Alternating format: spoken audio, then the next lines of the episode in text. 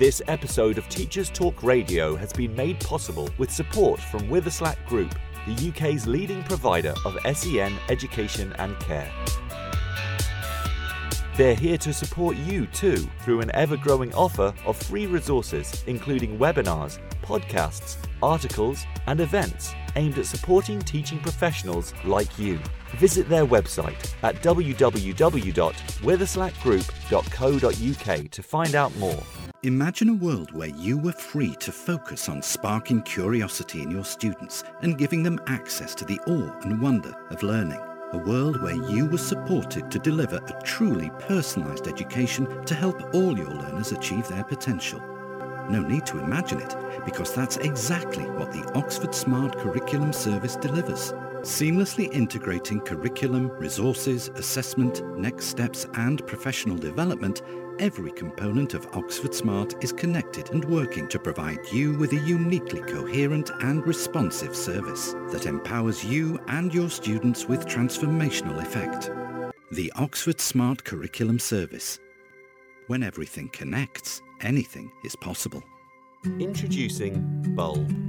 With evidence-based learning at the forefront of education, let Bulb digital portfolios help reshape your educational practice. Bulb helps teachers teach and learners learn. Bulb is an easy-to-use, fully accessible digital platform that captures students' digital learning assets in one place, allowing them to evidence their learning and reflect on their growth.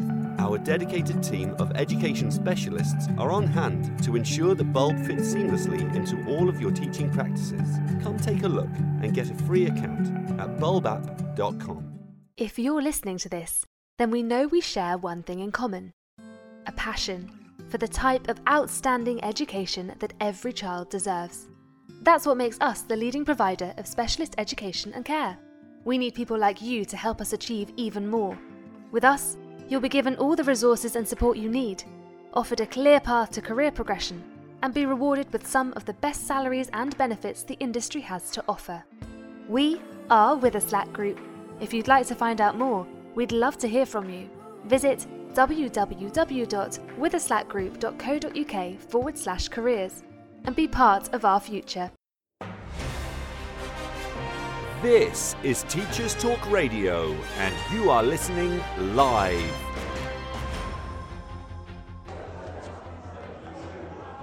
Okay, I'm now joined by Mary at the book launch of her book, of her fabulous new book. Uh, Mary, before we start, you should probably tell us about your book. Really okay. quickly. All right. So in a nutshell. In a nutshell, it's a book called Support Not Surveillance, How to uh, Solve the Teacher Recruitment Crisis. Sorry, that's the wrong thing. It's Support Not Surveillance, How to Solve the Teacher Retention Crisis. And it's a book written about teachers and for teachers, about why is it that their work has become so intensive, why the accountability regime is so toxic, and what you can do about it. Okay, before we get on to questions about the book and other things, I'm going to do a where you have to pick one or the other. Mm, out okay. of these options. All right. Are you ready? I am ready. Johnson or Cameron? Cameron. Corbyn or Starmer? Starmer. Blair or Brown? Brown. Jeff Barton or Kevin Courtney? Oh, Kevin Courtney. Of course. Ice cream or chocolate? Ice cream. Michael Gove or Michael Wilshaw?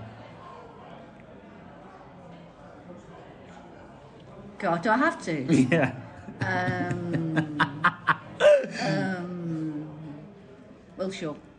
London or Manchester? Manchester. Catherine Burblesing or Barry Smith? Don't know who Barry Smith is. Who's Barry Smith? The head teacher. Right. He used to work at Michaela. All right, don't know. Uh, T E S or Schools Week? Uh, no, I couldn't possibly say. Ah, uh, yeah, good diplomacy there. Radio or podcast? Radio. Book or newspaper? Uh, book. Twitter or Instagram? Twitter. Too cold or too hot? Too cold. That, that, they're all my questions. Right. They were pretty crap, weren't they, really? Yeah, no, they were fine. I thought they'd be better. um, why are... Okay, here comes my questions now. Mm. This is starting with, with N E U. We'll move on to Ofsted. It's only going to be a five-minute interview. Why are union members from all unions leaving and joining insurance-based protection schemes as an alternative to unions And what do you think about that? Because a lot of them are joining, are leaving unions and joining uh, insurance-based protection schemes that are not unions. Well, we grew our membership by twenty thousand over the last two years, so I don't think that's true. I'm only going. I'm only basing my research on the incredibly reliable form of social media and yeah. the amount of tweets yeah, yeah, that yeah. I see that say, "I'm joining this yeah. this insurance." I'd follow thing. different followers. Yeah, I think that there's a healthy s- social media promotion of um, insurance only, but when you look at their accounts, you're not seeing a huge growth in that at all. Not at all. What do you think about the concept, though? Do you understand people saying, "You know what? Unions don't do anything for me. I'm leaving, I'm using an insurance-based scheme instead"? I think that's really ridiculous. Unions do a huge amount. Um, they do a huge amount to protect you at work, and actually what you're charged for in union fees to as the protection you get is amazing. Uh, but you, what else can you get through union? You get through C P D, you get great publications, you get great policy work, you get great local uh, training and development, uh, you get people in your school who support you. It's not an individual model, which is the insurance model, it's a collective model, and I think that's really important. You can see me nodding, Mary, because personally I agree with you, yeah. although I have to stay unbiased in this interview. Absolutely. But I do agree with you, yeah. personally. Um, is the, now, I asked you this, which you hated me for at the end of your no, book no, no, launch. I didn't hate you. Oh, a little bit. Yeah. Dislike is probably a more yeah. kind term. Is the idea of no more exclusions or zero exclusions against the interests of not just N E U members but N A S members? Because actually, you know, from the N E U conference the other week, there's a lot of talk about no more exclusions, zero exclusions, we want to stop exclusions. Uh, but the critics of that would say, you know, actually we need to exclude, because if we don't exclude, we're in trouble. You know, behaviour's going to slide, you know, and actually there's valid reasons for exclusion. People are translating that as no exclusions, N E U. That's no. what people are translating it as. Well, that motion didn't pass. And the motion passed that, you know, we try to keep exclusions to an absolute minimum, but there are times when children need to be excluded, and that was argued strongly in the conference hall. And it was, and the idea that it was, you know, it was supported by a very s- strong majority of the conference delegates. So that's not the N E U position. And indeed, when the um, no more exclusions came as an amendment to a motion last year um, and was voted through, I went stood up the next day and said, "This is how I interpret it. I interpret it as no more exclusion from education, but there are times when you need to exclude, very unfortunately, children from school." The problem we have is that we exclude too many, and we include too many illegally. And the N E U's done a lot of work on that. But absolutely, there are times when, very unfortunately, children need to be moved from a particular school because the circumstances which they've got themselves into in that school isn't helpful for them, and certainly not helpful for the school community. What is important is, when a child is excluded, there is a good alternative provision for them, or a good alternative place at a school, and they're not excluded from education. A big focus in the book, now I haven't read the book yet, I've only just picked it up now, but I've skimmed. Big focus in the book is Ofsted. Yeah. Right? And I've read a few reviews of the book already on social media. I didn't know it's been reviewed. Who's it's reviewed like, it? There's a few reviews. I've read them. I've well, read them. Are they, are they positive? One of them is, is in, again, this is not the view yeah. of Teachers Talk Radio, this is yeah. the view of Tom Rogers, was quite negative yeah. about the book uh, in the sense of They was they were basically saying, you know, your alternative for Ofsted isn't enough to, to, to kind of say this, this is an alternative for Ofsted. Now, you know, on a personal level, I am very adamantly against yeah. all things that have gone on with inspection and, and what it is now. I don't care about the kind of, oh, we now focus on curriculum. Yeah, but you still do snapshot judgments. So you know what my view is. But there is the view out there that actually, yeah, it's, it's all good to say, oh, Ofsted's rubbish, but what's the alternative? Well, I do put forward the bones of an alternative, and he might say it's not enough. But when you look at the critique, which I do in a chapter and a half on Ofsted, the critique is, I think, all-encompassing.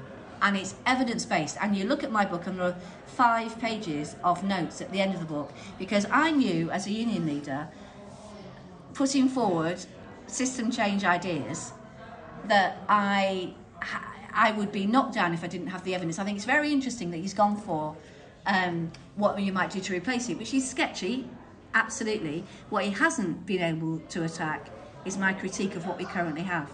And my view is we can discuss what replaces it and how you reform Ofsted, but you can't ignore the damage and the distress that that agency causes. And I think if you look at chapter three and chapter four, you cannot, you cannot go away from the intellectual argument around that. I mean, there are those that would say, you know what, we need inspection. You know, I know that the N E U's I, I, position... I agree. No, I agree we need inspection. We need accountability for schools. Absolutely we do. In the seventies and the eighties, we didn't have accountability, and black pupils, uh, you know, didn't achieve routinely. Working class pupils didn't achieve routinely. You do need inspection. You have a right, though, to expect your inspection system to be generally accurate, generally valid, and generally reliable. Unfortunately, not Ofsted can say none of those things. Do you not think that the curriculum focus of Ofsted is positive then? No, I don't. I don't think Ofsted have got the means by which to inspect the curriculum validly or reliably. An inspection regime is only as good as the inspectors who inspect things that they know about. Ofsted doesn't. Do you think it's a weakness that Amanda Spielman has never been a teacher, or would you prefer to not make it personal? I don't want to make it personal. Yeah. Yeah. Yeah. I mean, do you think that there is a problem in... Ter- I mean, why do you think that Ofsted switched to curriculum from data? Because if you remember five years ago, it's very much we're judging it on progress aid, yeah. we're judging it on the data, and then suddenly, about two, three years ago, there was this big switch. We're now going to inspect deep dives on curriculum. Why do you think they did that? I think they did that because they admitted themselves that the focus on data meant it was narrowing of the curriculum and teaching to the test. But how an N A U inspection agency, which has had five changes of inspection framework in nine years, can say that any of its inspection judgments stand the test of time or are comparable with previous inspection judgments, which may be on frameworks which are three times ago, is a question that I would like to ask. You've been listening to Teachers Talk Radio. Tune in live and listen back at t t radio dot org. We look forward to hearing from you next time on Teachers Talk Radio.